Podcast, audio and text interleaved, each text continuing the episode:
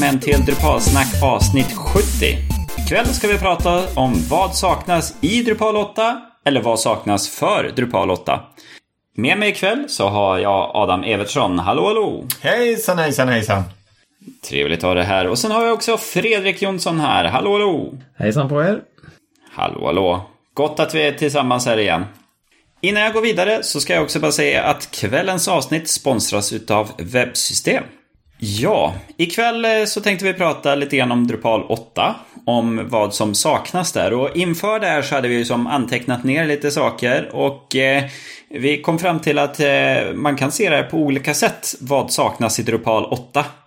Eh, för är det det man saknar i Core? Vilka moduler ska in i Drupal 8? Eh, eller andra funktioner. Eller vad av contrib-moduler saknar vi i åttan som inte kanske kommit dit än eller som vi ser. Så att kvällens avsnitt kommer att bli lite en eh, mismatch utav det hela. Så vi tänkte prata lite grann ikväll om eh, vad vi vill ha där. Så att jag tänkte börja fråga dig Fredrik. Vad känner du här nu? Vad saknar du i Drupal 8? Det jag senast sprang på här bara i förrgår skulle vi lansera en webbplats och börja prata om säkerhet och sådär. Och det här two-factor authentication, mm. Eh, tvåfaktor autentisering, kanske man säger på svenska.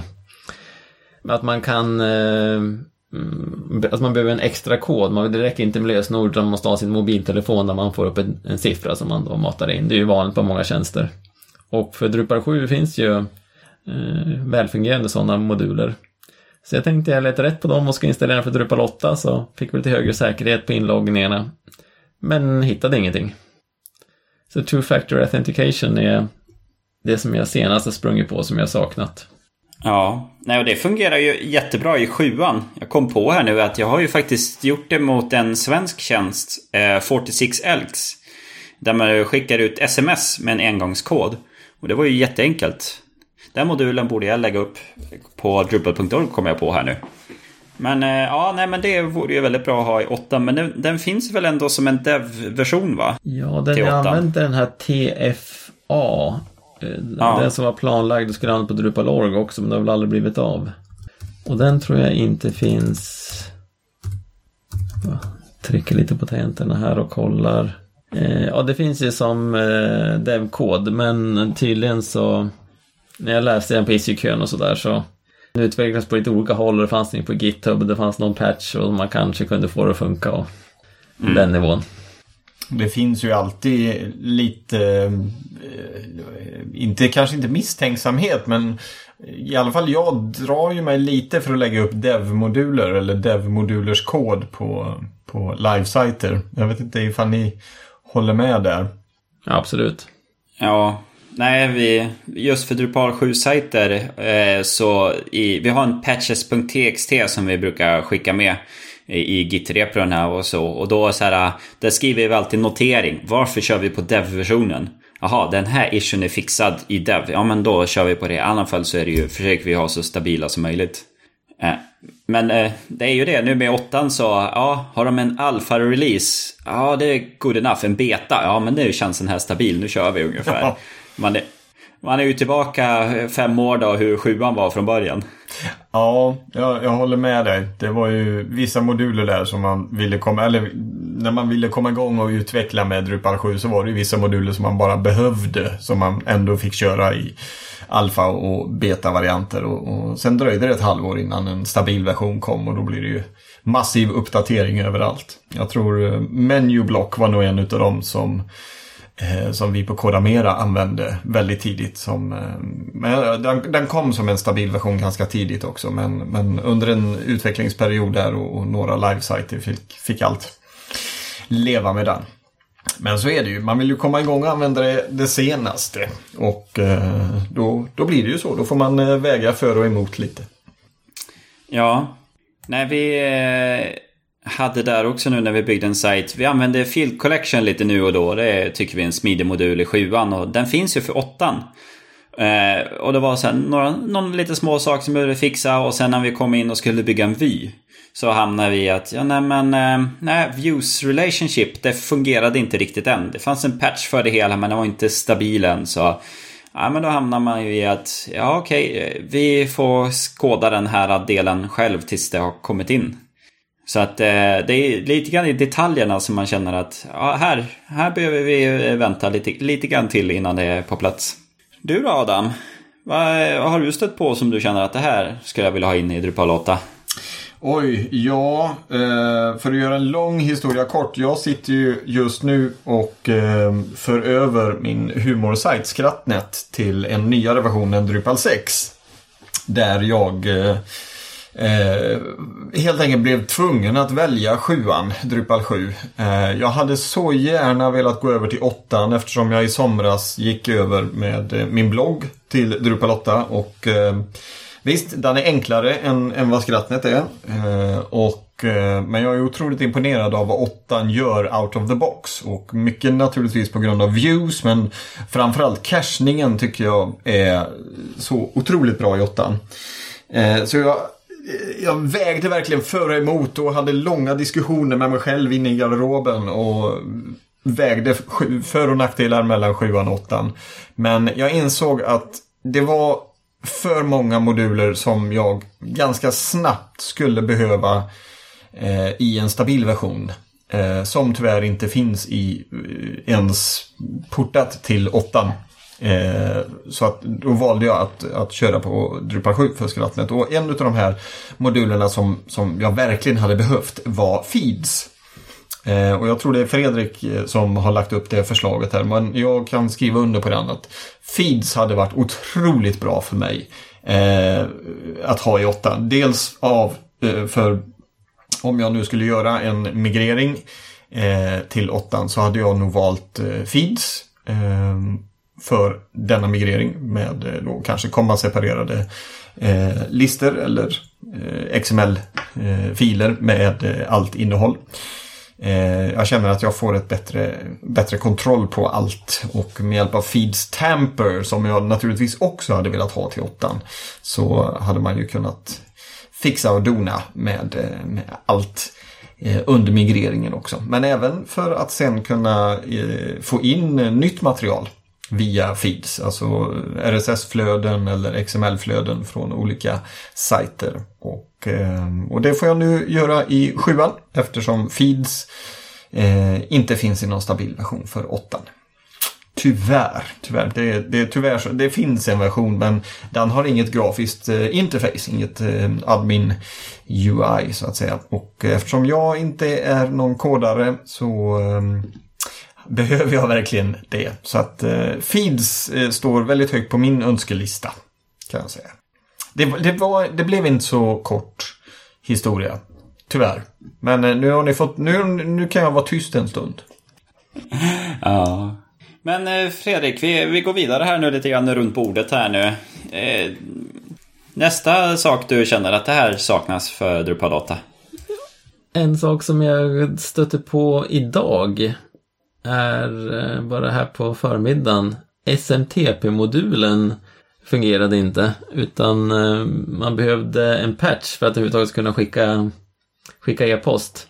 Har inte uppdaterats på länge. Eh, det blev jag förvånad över för den där SMTP-modulen måste ju användas på en oherrans massa webbplatser tycker jag. Jag, kommer inte, jag har inte kollat på statistiken men för med den modulen så kan man ju be Drupal skicka iväg breven via vilken SMTP-server som helst.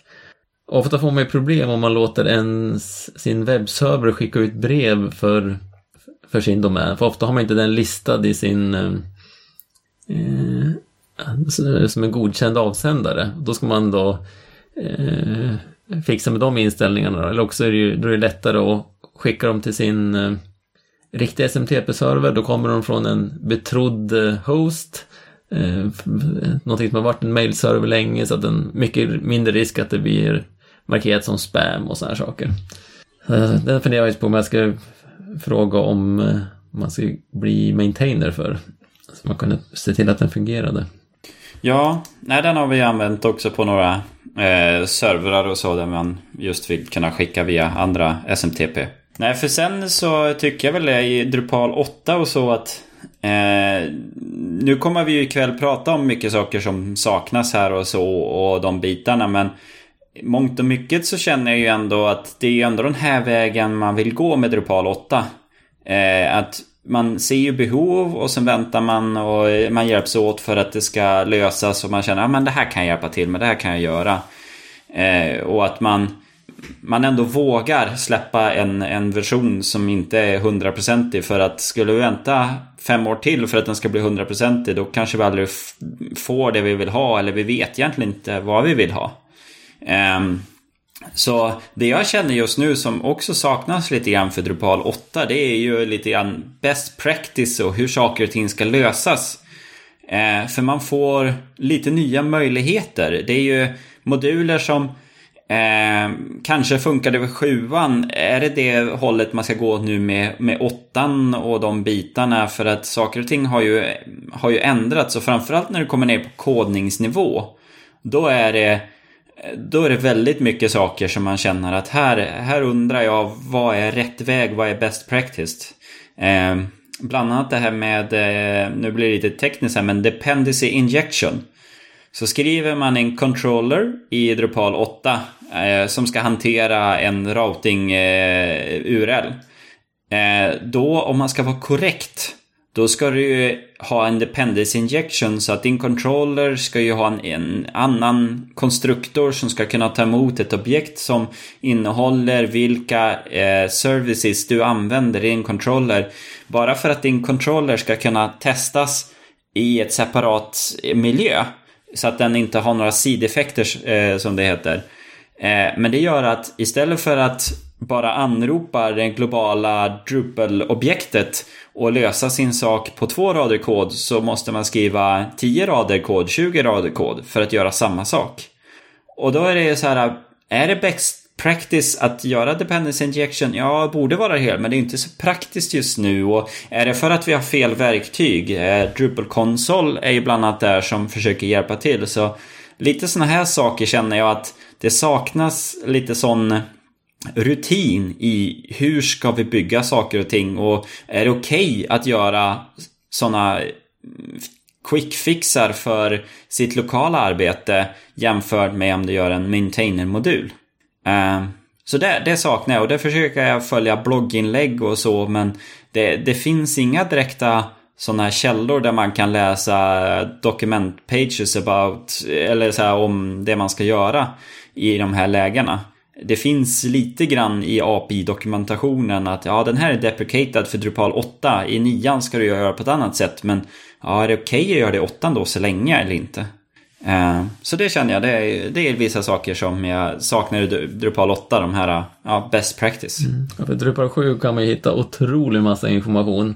Och det är ganska, uh, ja, det håller jag helt med om, det saknar man för uh, för råttan definitivt. Men då, folk bloggar mindre nu för tiden. Ja, men det tror jag faktiskt. Eh, det är mer kort, korta tweets, Twitterinlägg här och där när man säger något kort eller något så. Det är inte, inte de här långa ja, nej, blogginläggen med tutorials och sånt. Saknar Johan Svarks eh, enorma screencast-register för Drupal 8. Ja, jo. Och där lite grann är det väl det också att Drupal 8 är ju så pass stort så att det är svårt för någon att egentligen ha en huvudkontroll över hur ska saker och ting göras. Eh, har man ja, en struktur om hur, ja, men hur kod ska struktureras, hur kod ska se ut, hur kod ska ligga, hur kod ska vara och vilka moduler som ska prata med vilka och de bitarna. Så att eh, vi får väl hoppa på en lång Drupal 8 eh, cykel här nu så hinner vi stabilisera allting där. Ja, Adam. Nu är, det, nu är det din tur igen nu. får du säga dina korta svar igen nu. Ja, precis. Eh, jag ska försöka göra en lång historia kort här, men jag har ju en humor... Nej, ska jag bara. En annan eh, modul som, som jag förr eller senare kommer att behöva använda eh, i åttan tror jag. Men eh, det, det, är Rules-modulen. Återigen då, jag faller tillbaka på att jag är ju ingen kodare. Och, och definitivt inte en kodare som kan som kan objektorienterad programmering. Vilket gör att när det är dags att börja komma igång och för över mer av mitt material till Drupal 8-sajter så kommer jag behöva Rules som är en klockren modul för oss som inte är så bra på if-satser och if-else-satser. Eh, för de som inte känner till rules så är det i stort sett att man sätter upp villkor. Om detta händer, gör detta. Eller om detta sker så kan du även kolla det här och om båda de här eh, stämmer då sker detta. Eh, och eh, det är likadant där. Den finns ju inte för Drupal 8. Så eh, Rules står också på min önskelista och jag använder den väldigt mycket på mina äldre sajter. Så att eh, hoppas att han får lite kärlek. Jag förstår att både feeds och rules, eh, alltså de, de, är ju så stora. Det är mm, inte, kanske inte så stora som C-tools eller views, men, men de är stora. Så att det är ett, mm, ett brett arbete som måste göras för att porta de här till, till eh, Drupal 8, eller för Drupal 8. Mm. Och det hänger väl egentligen ihop i nästa modul som vi har skrivit ner här, som jag tror det var du Fredrik som skrev den. Views Bulk Operation. Ja, den tillsammans med Flag och Rules. De tre använder jag mycket. Jag bygger en hel del, vad ska vi säga, intranätliknande saker med webbappar som används internt i företag. Där man har ofta ganska avancerade arbetsflöden och behöver göra mycket saker. Och just om 'viewspark Operation, Flag och rules går att göra mycket roliga saker med. När man flaggar saker kan man köra rules och på Viewspark Operation kan man ju bygga eh, eh rules eh, action som då man kan då aktivera via Viewspark Operation och köra de här rulesen på de eh, noder eller någonting vad man har kryssat för och sådär. Så att det går att bygga upp eh, riktigt avancerade saker med dem. Så där har jag en, ett antal webbplatser som jag inte kan uppdatera förrän de där finns. Jo, nej och det har jag stött på tidigare här också. Vad var det jag skulle göra? Ja men var det typ eh, Path Auto som skulle generera nya alias till alla noder? Och då var det så här att de hade problem med Views Bulk Operation för det fanns inte stöd för det. Nu är det här några månader sedan så det, det kan ju fixas nu men det var Ja, det är sådana här saker som man eh, än en gång lärt sig använda i sjuan om man tycker det är jättesmidigt. Och så kommer man till åttan och sen så är, i detaljerna kan man inte riktigt göra allt som man vill göra. Och då eh, blir man, ja, ja, jag får väl vänta eh, eller så. Men eh, tids nog så kommer det. Det är ändå mycket tycker jag som kommer. Man kan googla på sitt problem och sen så, ja nej men det finns en patch, någon kommenterade den för sju dagar sedan. Ja, nej men då kan jag ju lägga in den. Ja, den funkar. Mm. Ja, precis. Vi ska ju inte glömma att för, för varje modul nu som, eller, eller eh, annat scenario som det här med best practices. Eh, för varje modul som vi, som vi lyfter fram så finns det ju säkert Ja, jag vet inte, 50 gånger fler, nej kanske inte 50, men, men 20 andra moduler som faktiskt funkar och som, som man använder för sina projekt. Um, jag menar, jag min lilla blogg hade kanske bara 12 moduler som behövde läggas till eftersom det mesta finns i Drupal 8. Men, men det är liksom det är ändå 12 moduler som, som funkar och som är så generella och vanliga så att jag är ju långt ifrån ensam med att använda dem vi, ska, vi får absolut inte glömma det att, att nu är det nästan ett år sedan, sedan Drupal 8 kom och jag menar, på, på Kodamera så är vi ju full fart med att bygga rätt avancerade sajter på Drupal 8. Och, och mer avancerade kommer de att bli. Liksom. Så att eh, man ska lyfta fram det att det är ett kraftfullt verktyg som har kommit och som eh, för varje ny version blir bättre och bättre. Nej, och där har vi ju... Eh, jag tänkte kolla och se här på vår eh, plattform här nu. Så där vi, för vi kör ju plattformsbaserad utveckling. Så har vi ändå lagt in, ja men det är någon 20-tal moduler som vi har lagt in. Ja men alltid från token och redirect och libraries och eh, address och Google Analytics och sånt där. Så att det är mycket som har har ju ändå kommit med och fixat och så. Devil-modulen använder vi väldigt mycket också. Eh, men sen så är det ju det, det jag känner här nu, det är ju just eh, command line-delen där så har det ju Drush fungerar ju för Drupal 8. Men sen har det ju kommit de här eh, Console Drupal Console. Och det är ju ungefär samma sak men Drupal Console har ju mer fokus på kodgenerering. Men eftersom man ändå jobbar från ett CLI och gör mycket kommandon så kan man göra liknande saker som Drush. Du kan ju eh, cleara cachen eller vad är det, rebuild. Och du kan eh, ja, aktivera och så. Jag tror inte du kan ladda ner moduler med Console. Men det är för att Console, ja, då ska du jobba med, med eh, Composer och eh, köra sådana saker. Att du lägger in dina moduler via en eh, sån Composer JSON-fil. Eh, och då är än en gång där, ja men vilket väg är det vi ska gå och vilken, vilken fungerar? Eh, för det är ju, ja, Drush fungerar väldigt bra ändå just nu, men vissa saker kan den inte lösa. Just Address Field ville ha ett Composer eh, Include och, och de bitarna. Men sen så, eh, vi har ju att koda egna entities är man ju mer uppmuntrad till att göra i Drupal 8. Så det har vi ju börjat göra, men man hamnar där, ja när, när ska jag göra en egen entity eller när ska jag bara använda en nod?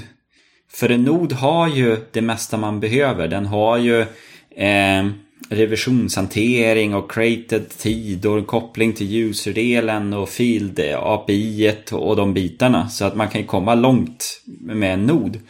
Nackdelen är att man måste ju view-rättigheter på den och sånt. Men eh, ja, där känner jag, där är det lite grann man får prova sig fram hur man vill göra och hitta sina egna förmågor. Vad man vad man mäktar med och vilka verktyg som är enkla att jobba i. För att mycket så känner jag ändå Drupal är ju till för att man ska kunna lösa problem snabbt. Det är inte till för att man ska krångla till eller hitta eh, den perfekta lösningen. För att vi bygger ju ändå en databas i ett GUI, i ett webb-GUI.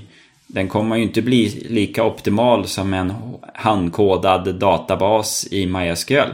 Men det är ju för att vi ska kunna vara snabbare, eh, snabbare utveckling. Men vara fria i våra legoklossar. Så att, eh, ja, vi får se där. Ehm, sen där Adam, du lyfte ju upp en sak här ser jag dina noteringar som jag kan bara instämma i. Eh, mediehanteringen.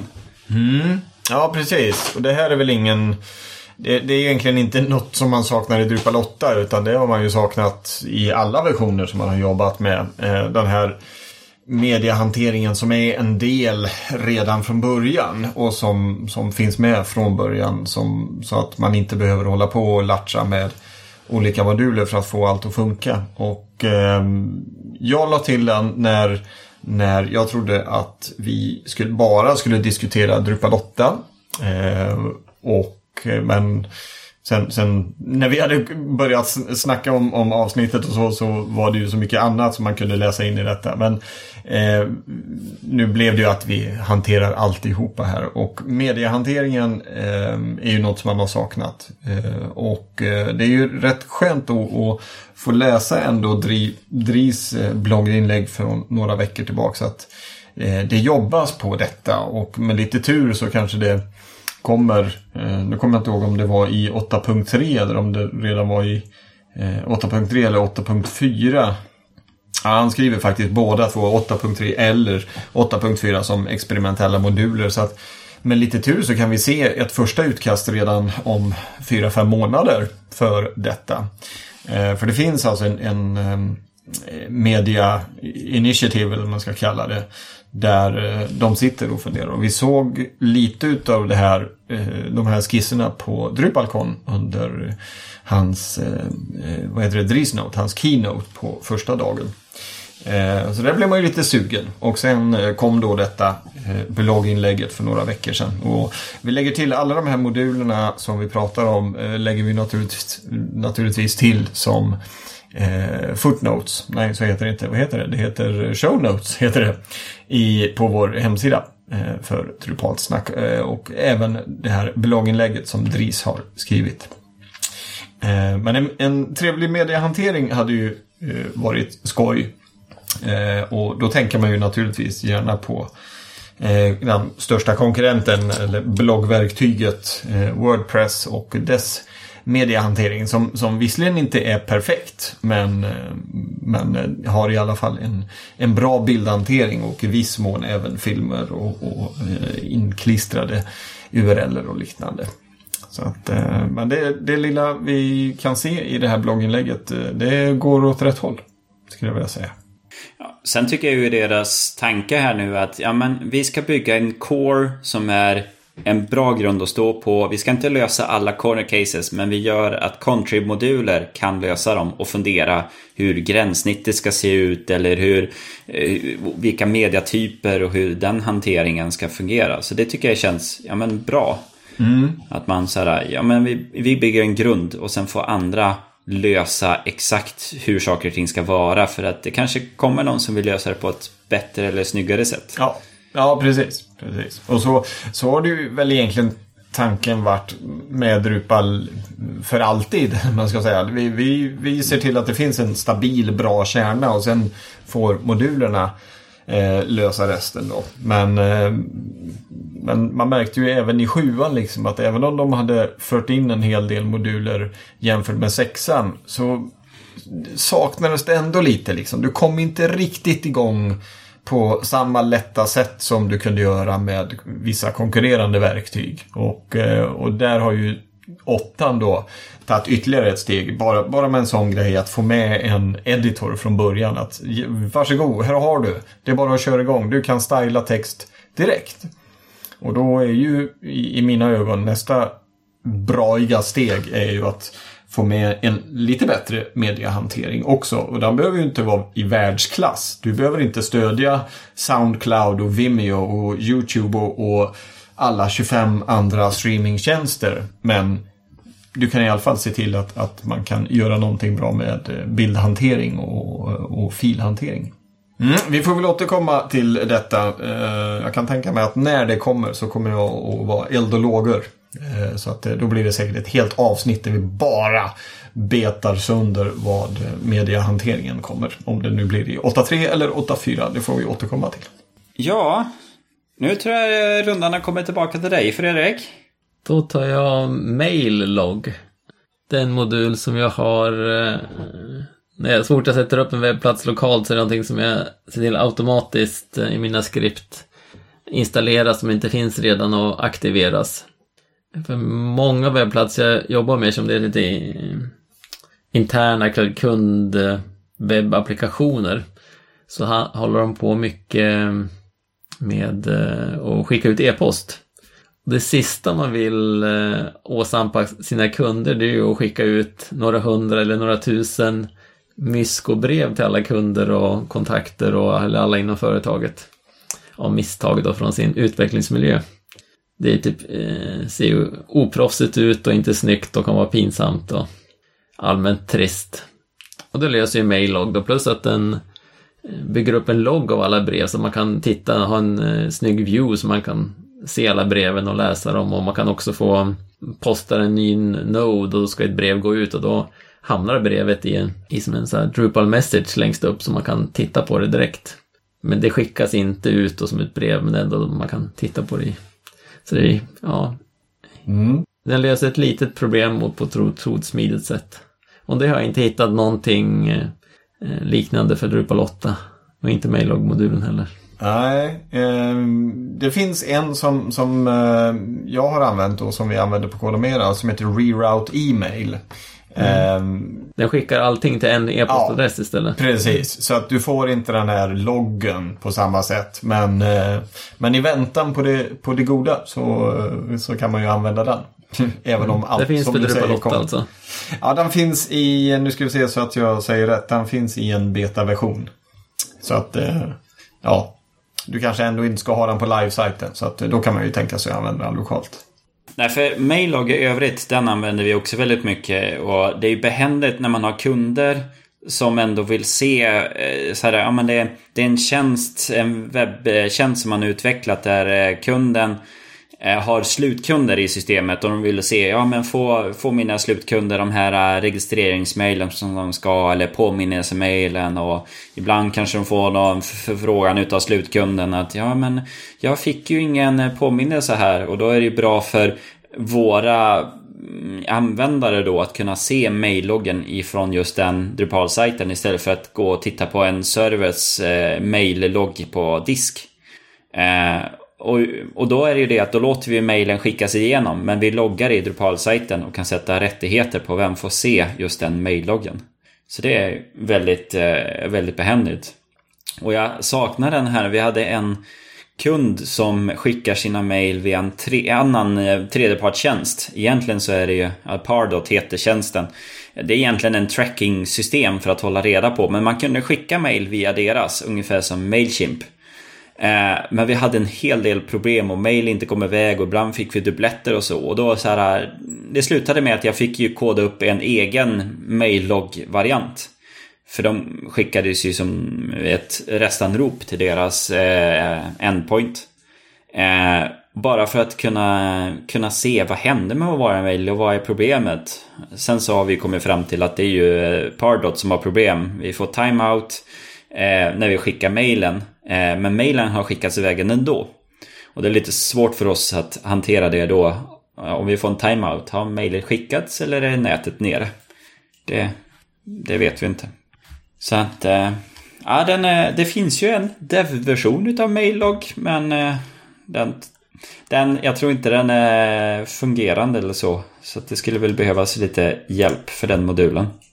Eh, I övrigt en sån modul som vi stötte på här nu eh, när vi höll på, det är Prepopulate. Så att man, eh, när du går till en Node Ed eller ett annat formulär eller framförallt en nodformulär, så kan du i URLen skicka med fördefinierade värden.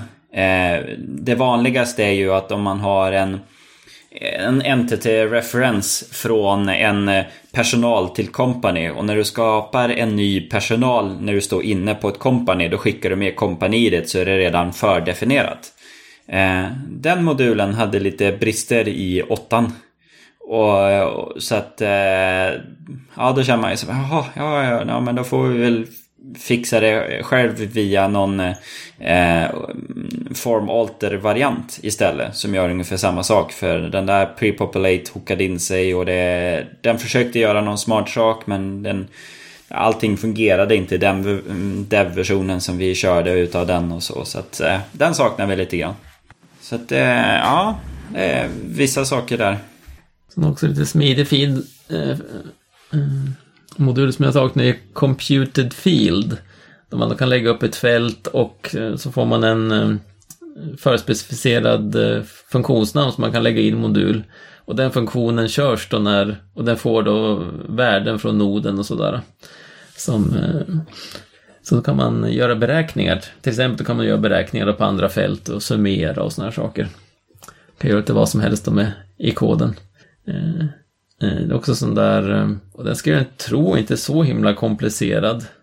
Just den där mail-logg också och när computed field, när man funderar på man själv ska titta på och försöka få till kanske. Ja, jag var inne på den. Det, det, verkar ju finnas en version men den har inte uppdaterats sedan februari i år. Så den mm. kanske inte funkar med senaste Core. Nej, vad jag förstod ska den inte göra. Uh, var det något.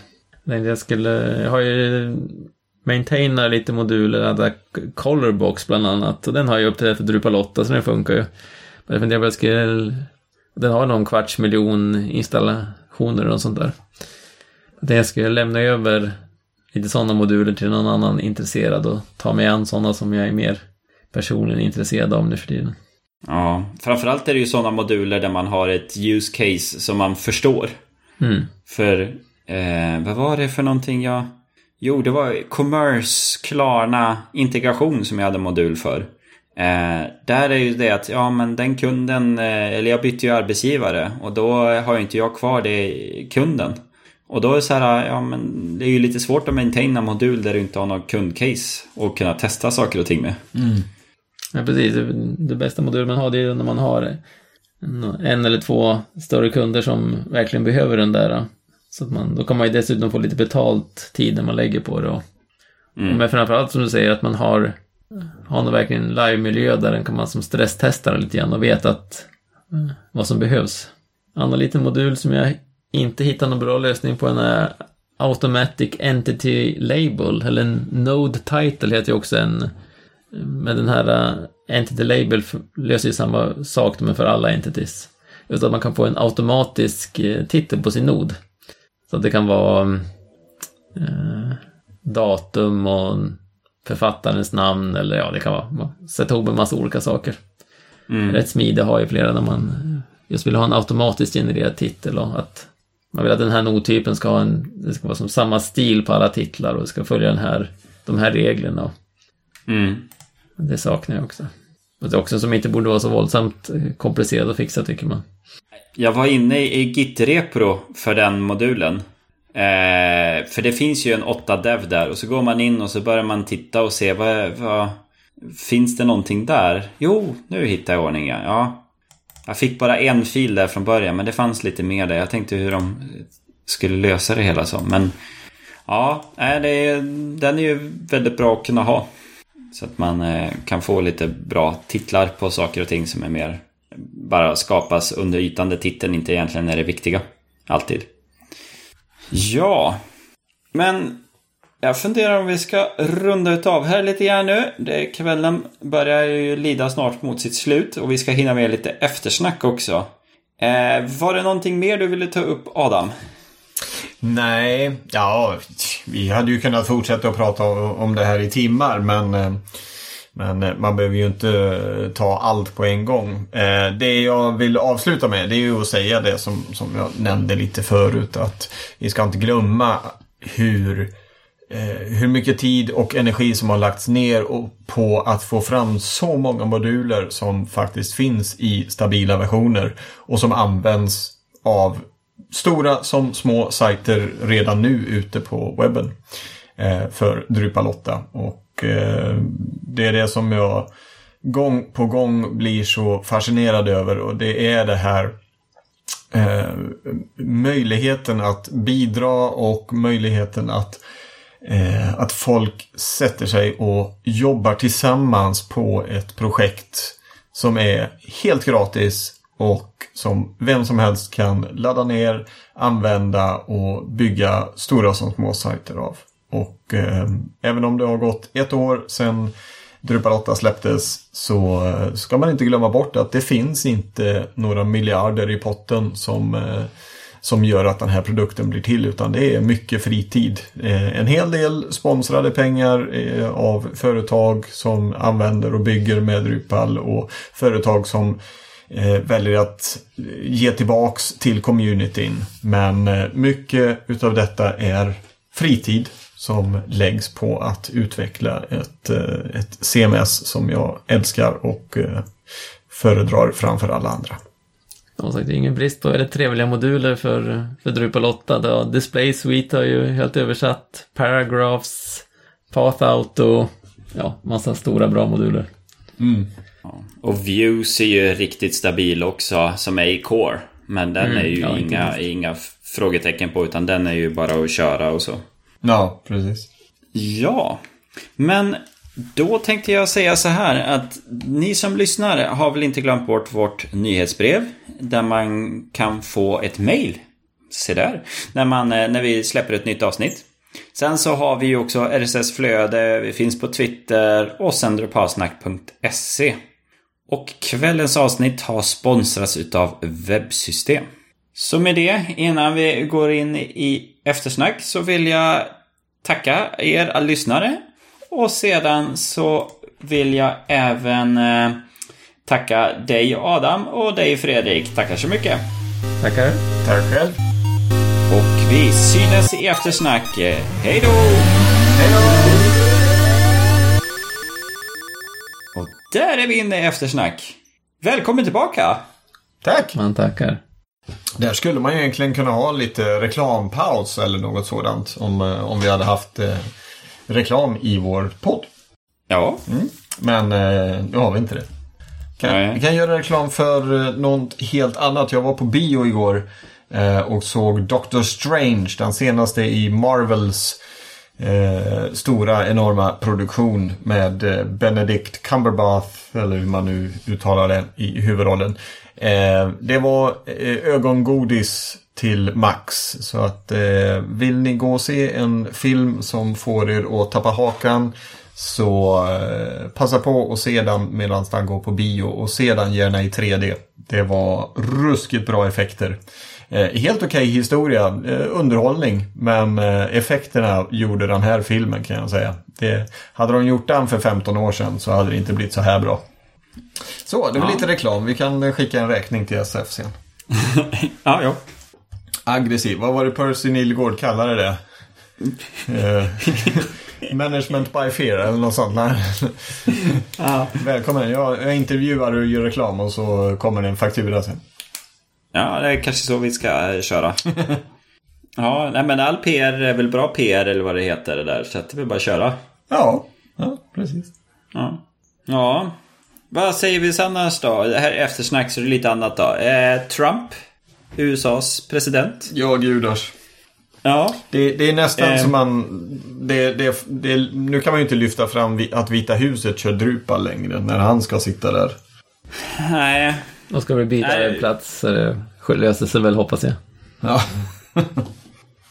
ja, nej vad, vad ska man säga? Eh, lika, lika rädd som, som man är för att han har hamnat där så lika förvånad var jag faktiskt när han höll sitt tal eh, sitt vinnartal då han faktiskt var, han verkade ganska ödmjuk. Eh, mm. och, eh, och, han har ju redan nu backat på vissa utav vallöftena. Det är väl inte, det är väl inte kul att, att välja fram en president som redan efter en vecka eller två börjar dra tillbaks vad han har gått runt och, och kampanjat om. Men, men eh, det är ändå rätt skönt att han liksom, nej men okej, vi kanske inte kan jag vet inte vad han skulle göra. Den här väggen mot Mexiko, vi kanske inte ska bygga den ändå. Liksom. Det, det är ju inte hållbart. Men, ja. Bygga stängsel istället. Ja, precis. Eller det, det, det, var ju bara figure of speech. Det var ju, det var ju som jag tänkte göra eller bygga eller något sådant. Men, men eh, så att äh, vi, vi får väl se. Nu, nu, nu sitter han där. Nu får vi se vad han kommer att åstadkomma. Och eh, I värsta fall så, så kommer han att bli lika bespottad och hånad som Nixon blev på 70-talet tack vare Watergate. Och det är ju så, ibland kommer det ett svart får och det, det kanske är Trump som blir det. Eller så, ja, vi får se. Ja, det ska ju bli intressant här nu med tanke på att de republikanerna har ju majoritet nu i senaten och i, vad heter den andra instansen? Högsta domstolen. President... Vad sa du? Kongressen. Ja just det, kongressen ja. Och sedan har de presidentposten och nu ska de bara utse en domare också. Så har de som alla de där kontrollorganen. Ja. Och de kommer nog kunna styra och ställa. Frågan är hur mycket det blir utåt mot hela världen som vi kommer att drabbas av, är väl fel, men påverkas av. Eller om han kommer att koncentrera sig mest inåt. Eh, och, och försöka få Amerika att bli stort igen. Det, det som jag är mest rädd för är väl dock att, eh, att det han, vad ska man säga, det han har pratat om det är ju det här med miljön. Att eh, mm. det här med miljökrav, att slopa dem och, och, miljökatastrofen är ju någonting som Kina bara har iscensatt. Och det, det, det stämmer ju inte riktigt liksom. Eh, så frågan är liksom om, om han nu får USA att backa ur massa utav miljöavtalen som har slutits. Hur långt tillbaks i tiden kommer vi att kastas då med, med det globala miljöarbetet? Så att, ja. Sen en annan sak som jag känner också det är ju så här, det, är ju, det känns ju inte lika bekvämt att använda Google-tjänster med Gmail och Driven eller eh, Dropbox-tjänster och sånt. Det är så amerikanska företag och man inser jag kan inte lita på det ledarskapet. Mm. Att, ja... Var man lite fundersam under Obama så kan man ju tiodubbla det under Trump. Nej, alltså det känns skönt att man har sina egna produktionsservrar i alla fall i Sverige. Men mailen kör vi ju Gmail för vi får ju så mycket ut för pengen. Men det är ju frågan vad säljer vi egentligen? Mm. Jag fixar en e-postserver åt dig. ja, problemet är när man också ska hjälpa kunder med mail. Det är ju, finns ju inga ekonomiska marginaler där.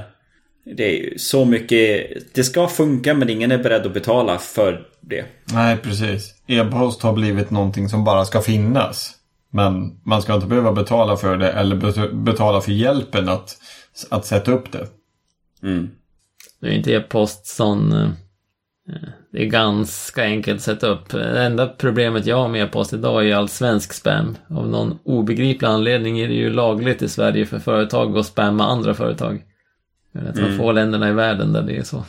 Och det är ju det, det finns ju de här, ja men då ska du sätta upp SPF Records och DKPI eller vad det heter. Och det finns, det finns ju mycket tekniker och du ska ju följa standard hit och dit. Och det är ju, gör du det så får du ju lägga ner jättemycket tid. Och det kanske är bara på marginalen du ser skillnaden. Så att, eh, men folk förväntar sig ändå att ja, det ska bara funka. Och det är därför det är bra eh, som, ja men använder man Gmail. Om mitt mail inte kommer fram till någon, då är det ju inte Gmails fel. Då är det den andra mottagarens fel. Eh, Den pondusen har man inte när man driver egen mailserver. Nej. Eftersom IT-avdelningen alltid köpte Microsoft förr i tiden. Då kunde man, var inte ens eget fel att det inte funkar, då kunde man skylla på Microsoft. Ett som jag saken jag inte, ja, förutom allting annat, som jag inte gillar med Gmail är ju att de kör egentligen inte IMAP. De, det är ju deras e, helt eget protokoll som är ibland lite grann som IMAP. Så alla e-postklienter får ju lägga ner en eh, massa jobb med att Eftersom Gmail är så populärt så måste de lägga ner en massa jobb med att försöka få det att funka med Gmail. Så att istället för att göra en riktigt bra e-postklient får de lägga massa jobb på att fixa alla myskoheter som Gmail har för sig. Och det är väl en tidsfråga tror jag innan eh, Gmail stänger ner möjligheten att köra IMAP överhuvudtaget. Ja men det är ju därför att de... Eh, IMAP saknar ju möjligheten att ha ett mail sparat i flera kataloger. Eftersom det är inte kataloger, det är ju bara taggar för Gmail. Fast min e-postklient löser ju det med att ha allting i sökningar bara. Ja. Så man eh, sorterar, jag sorterar aldrig någon e-post. Jag bara har massa sökningar liggande. Så här smart folders. Så jag dumpar allting i en enda stor mapp. Ja, nej jag försöker hålla min... Jag har inkorg och sen sorterar jag egentligen bort mail. Eh, Så att jag, jag tänker mer som katalogstrukturen. Och sen försöker jag hålla min mailkorg tom. För då vet man om det ligger saker där, då är det saker jag behöver göra. Eh, I annat fall så får man försöka jobba bort den så den blir tom. Eh, och sedan vissa mail flaggar man upp. Och min inlåda är tom nästan jämt. den. Jag kör, Ja. arkiverar allting hela tiden så flaggar jag det jag måste göra någonting åt. Ja men då har vi ungefär samma flöde. Nej och sen just det med, med Trump också. Eh, jag läste ju något sånt blogginlägg där. Eh, just där, ja men blev du förvånad att Trump vann? Ja men du kanske lever i din egna bubbla. Eh, nu har ju då, ja men som Facebook där också att ja men om jag bara gillar Hillary-artiklar. Då kommer ju Facebook lära sig det och så kommer jag bara få läsa Hillary-artiklar. Eh, och då vet jag ju inte om att det finns en annan majoritet som tycker någonting annat. För jag får ju bara se det jag själv tycker om att se. Eh, och nu har väl Google och Facebook tagit till sig utav kritiken. Först sa de det att nej men det är inte vårt fel. Nu har de väl så här, ja men vi ska jobba med att rensa bort eh, falska artiklar i alla fall. Eh, det ska man ju kunna titta på att så här, rena lögner ska inte dyka upp där.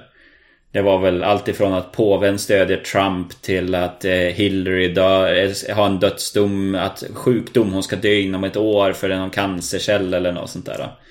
Eh, men eh, jag tycker ändå det är intressant just hur enkelt det är att hamna i en sån bubbla. Det är ju som oss eh, med Drupal.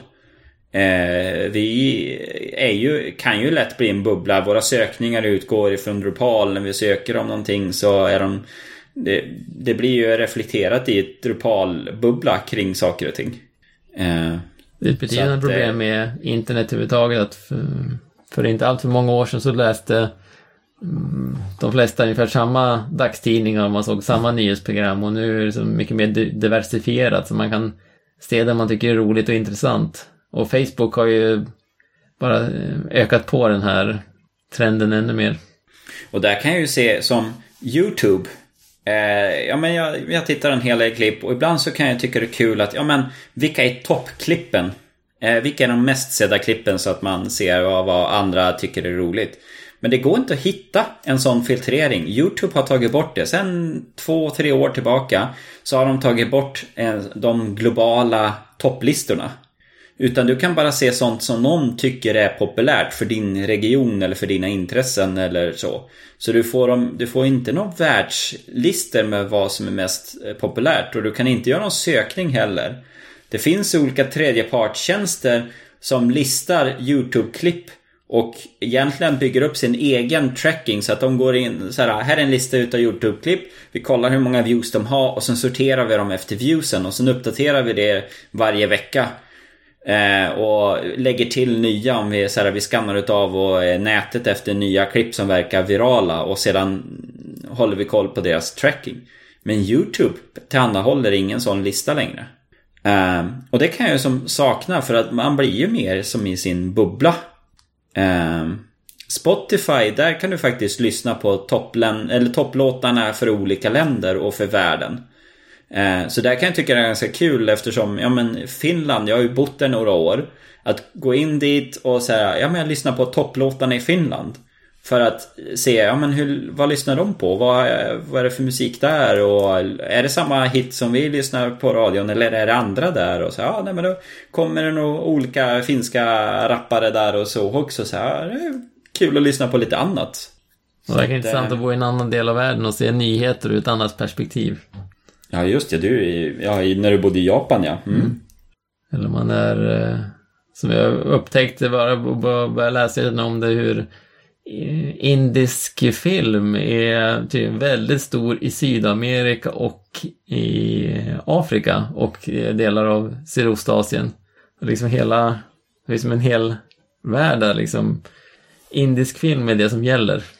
Därför att man tycker att det står mycket både i Afrika och i Sydamerika så är amerikansk film är ganska som långt från ens egen vardag.